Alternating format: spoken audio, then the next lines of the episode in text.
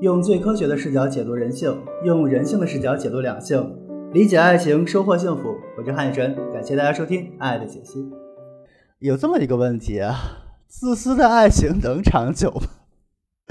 首先一点，我想说。爱本来就是自私的呀！你会跟别人分享你的男朋友吗？你会跟别人分享你的女朋友吗？你会跟别人去分享你的爱人吗？甚至可以从我们儿童时代，你会跟别人分享你的母爱吗？我相信不会。所以说，爱本来就是自私的，爱本来就是自私，就是自我的。我只想自己拥有，不想去跟别人分享，这是爱的本质。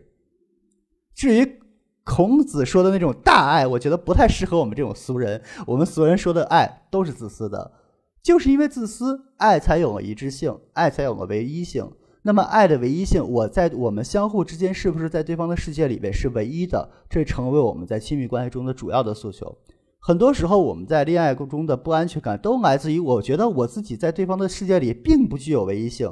那么，这种不安全感就会让我们有情绪，就会让我们有一种被背叛、失落和委屈的感觉。那么，这种感觉的负面情绪表达出来之后，双方就会吵架。这种吵架就会导致我们的分手，所以说，你说自私的爱情能长久吗？不自私的爱情才长久不了，因为爱情的唯一性，所以爱情能长久；因为爱情的唯一性，所以爱情才可贵，才是我们所追求的爱情。所以说，自私才是爱情的本质，这是个傻问题。OK，我是韩雨辰，感谢大家收听，我们下次再见，拜拜。